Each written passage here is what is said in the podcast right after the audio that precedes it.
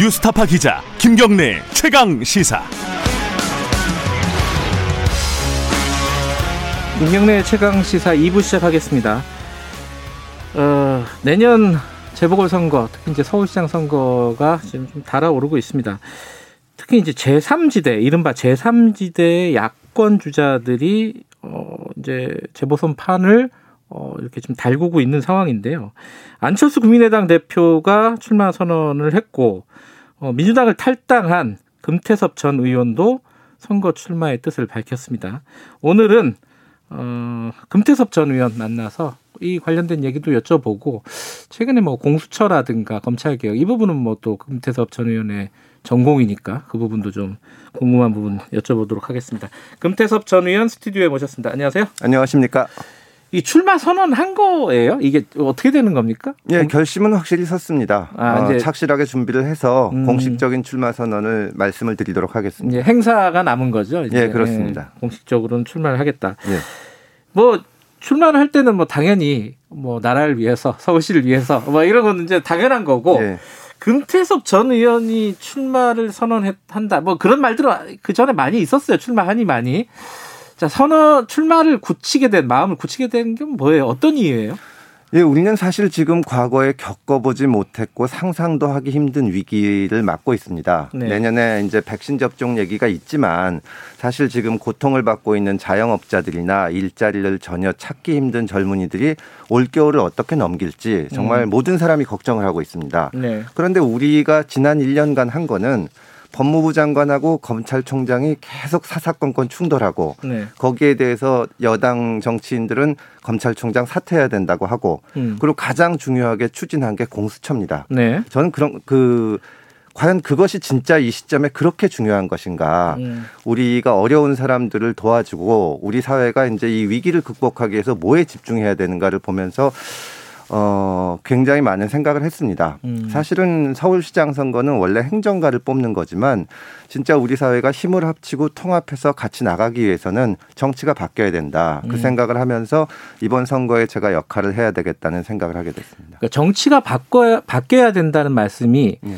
지금 집권 세력이 추진하고 있는 뭐 검찰 개혁이라든가 이런 부분들이 방향이 잘못됐다 이런 뜻이에요. 지금 들린 말은 방향이 잘못됐다고도 생각을 하지만 예. 일단 우리가 집중해야 될 문제를 잘못 선정하고 있는 거 아. 아닌가. 예. 아하. 지금 지금 뭐 저기 저 이 그리고 그런 것들은 사실 어렵지 않게 해결할 수 있거든요. 예. 책임지는 정치를 해서 대통령이 나서서 어, 책임을 지시면서 내가 임명한 검찰총장이지만 내가 국정의 최종 책임자인데 음. 미안하지만 새 사람을 해야겠습니다. 이렇게 하고 넘어갈 수 있는 문제를 가지고 1년 내내 끌고 있는 겁니다. 그러다 보니 어 코로나 극복 문제 또이 어, 부동산 문제 음. 이런 것들은 정작 중요한 문제들은 뒷전으로 밀리고 네. 그런 문제에 대해서 또 다른 의견을 얘기하면은 왜 정부를 공격하냐 음. 대통령이 잘하고 계신데 이러면서 입을 닥치게 만들거든요. 음. 그래서 전혀 문제 해결이 안 되고 모든 사람들이 답답하고 불안해하는 상황이 이어지고 있습니다. 음. 이때 중요한 것은 정말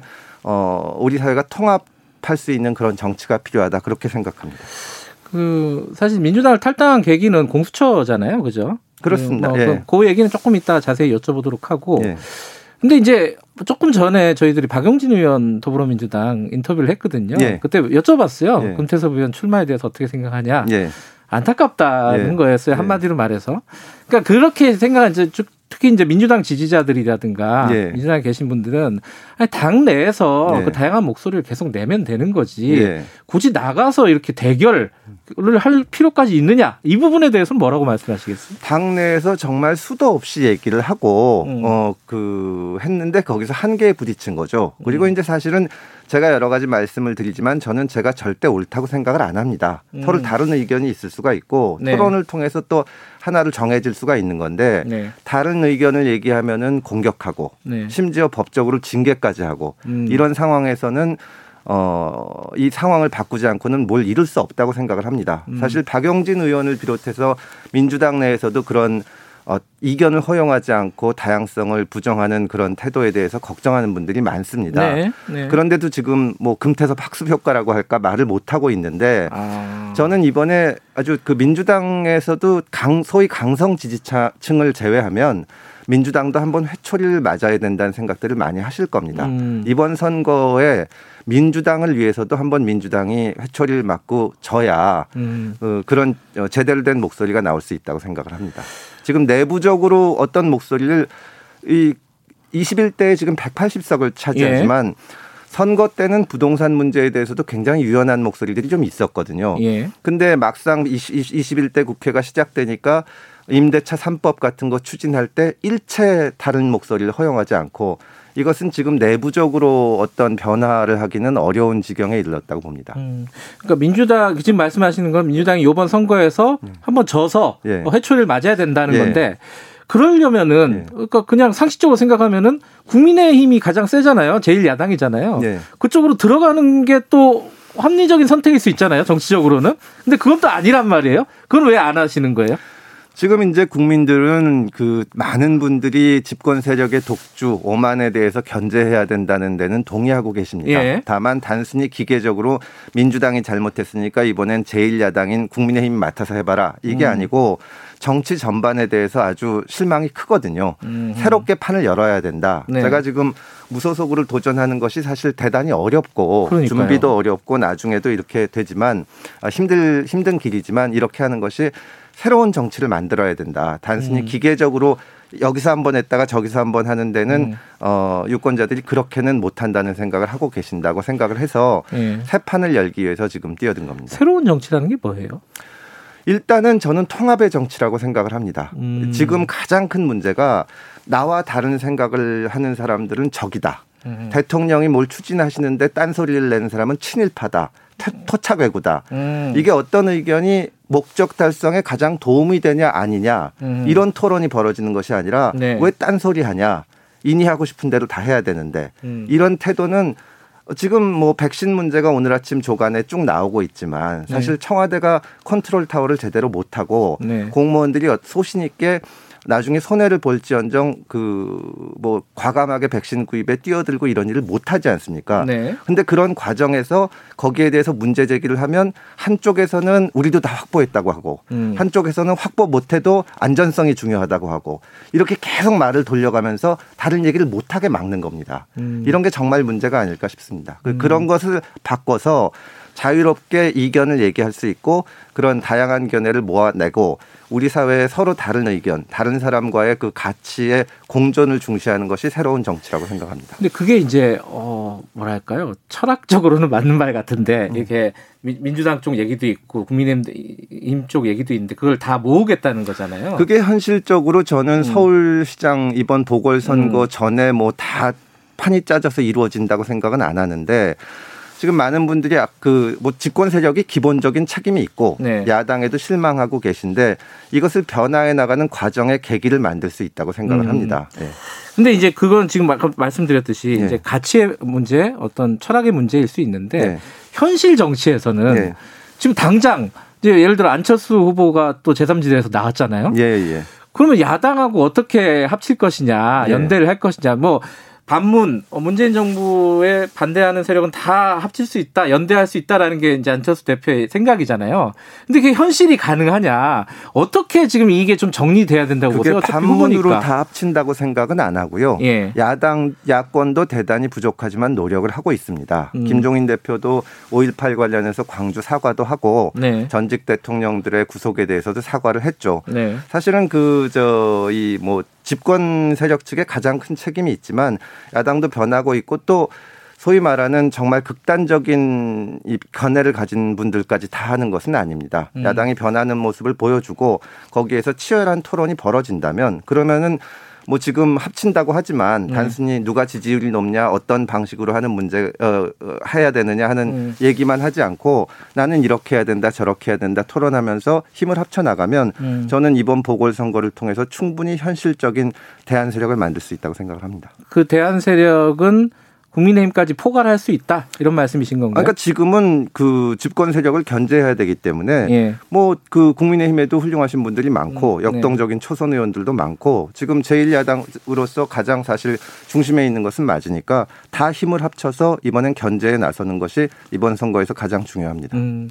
근데 이제 또 한 번 또 현실적인 얘기를 말씀 여쭤보면은 이게 시나리오들을 많이 그리잖아요. 예. 뭐 당내에 들어와서 경선하는 방법, 당 외부까지 다 합쳐서 원샷 경선을 하는 방법, 뭐 나중에 일대일로 통합하는 여러 가지 얘기들이 나오는데 네.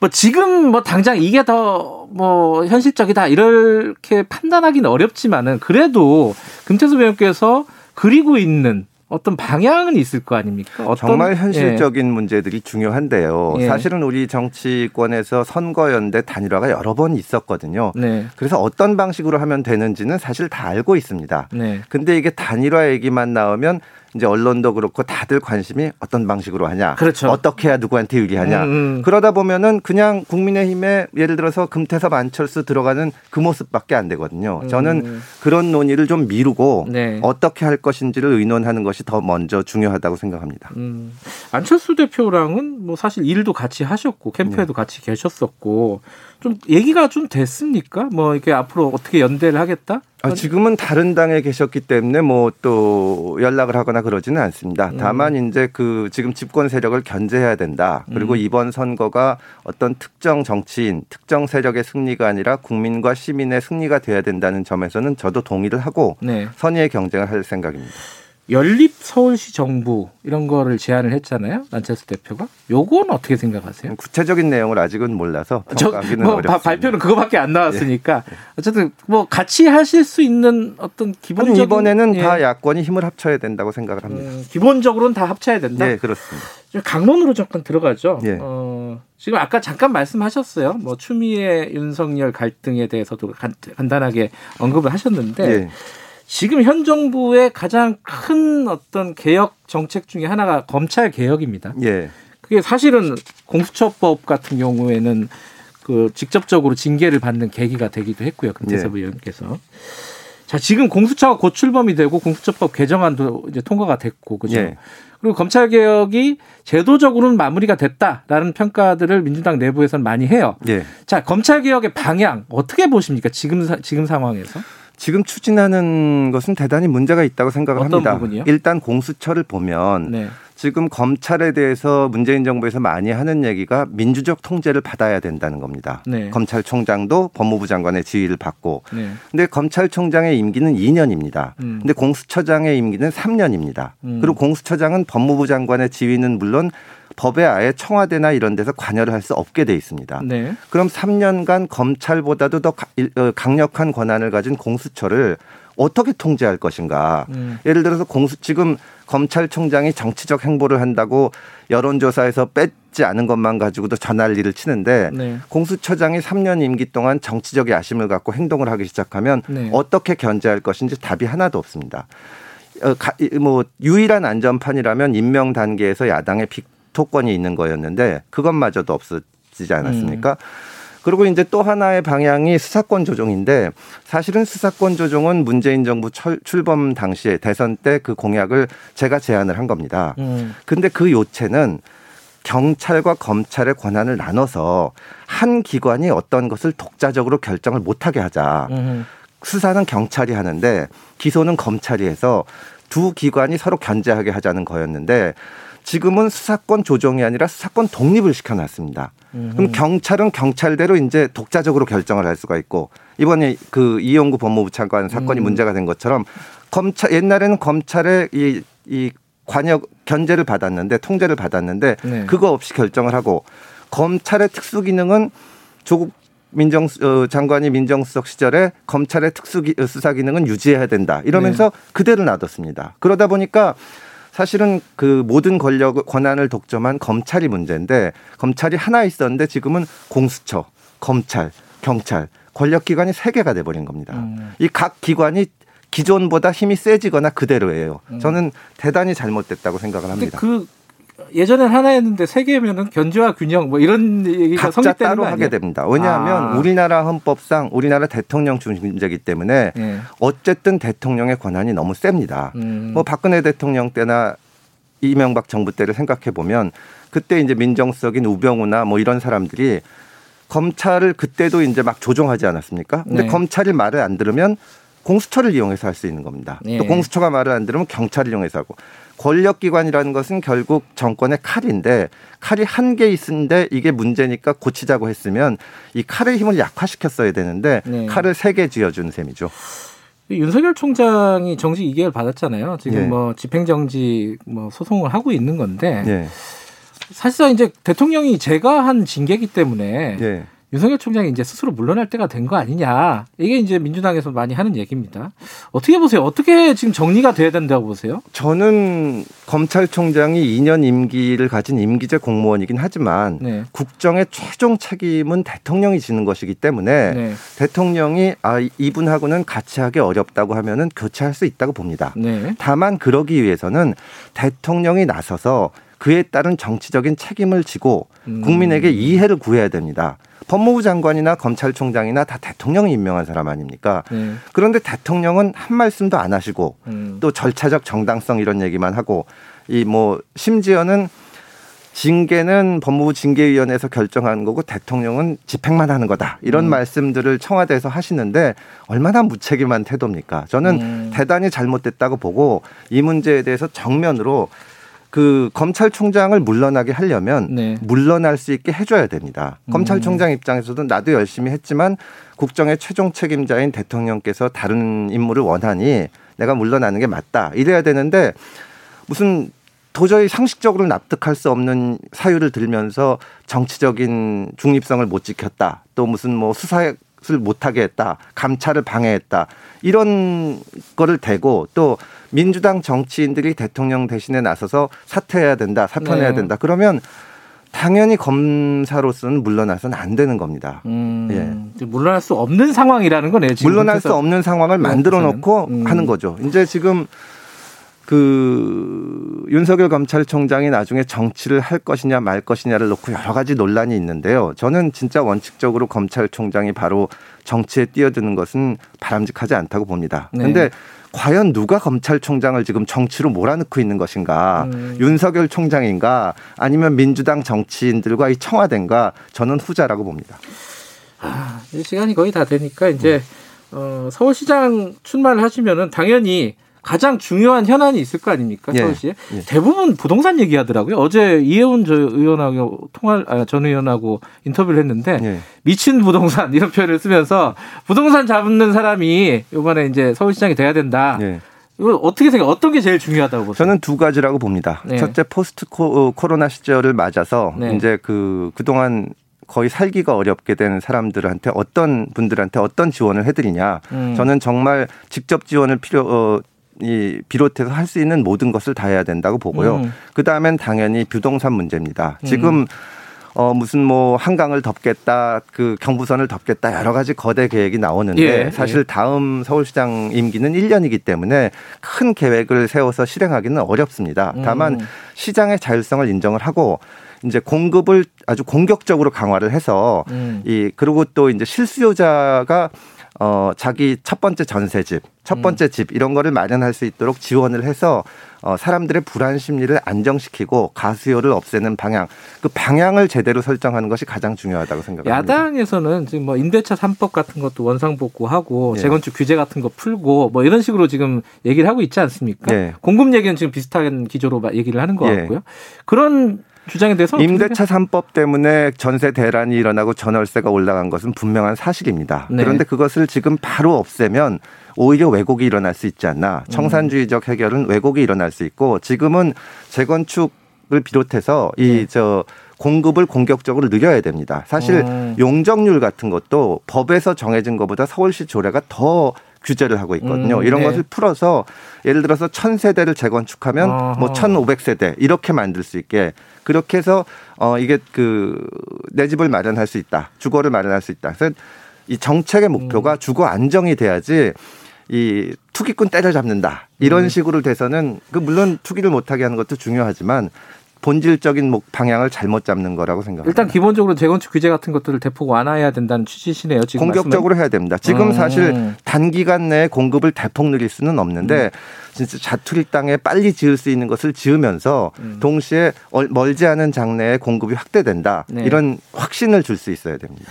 지금 시간 다 됐는데 네. 그 지지율 보면은 네. 여론조사를 하면은 아주 상위권은 아니잖아요. 그럼 예. 최대 위원께서 예. 자 보관이 있습니까? 어, 아, 지금 초반이라서 지지 뭐 저 여론조사가 큰 문제가 있다고 생각은 안 하고 예. 어차피 정치가 새롭게 바뀌어야 된다. 그리고 음. 이제 기존의 늘상 대선 서울시장 선거에 나오던 분들보다 새로운 인물, 새로운 세력이로 바뀌어야 된다는 생각들을 하시기 때문에 저는 자신 있습니다. 알겠습니다. 뭐 선거 기간 동안 자주 뵙겠네요. 예, 예. 고맙습니다. 감사합니다. 자 서울시장 도전, 도전에 나선 무소속 금태섭 전 의원이었습니다.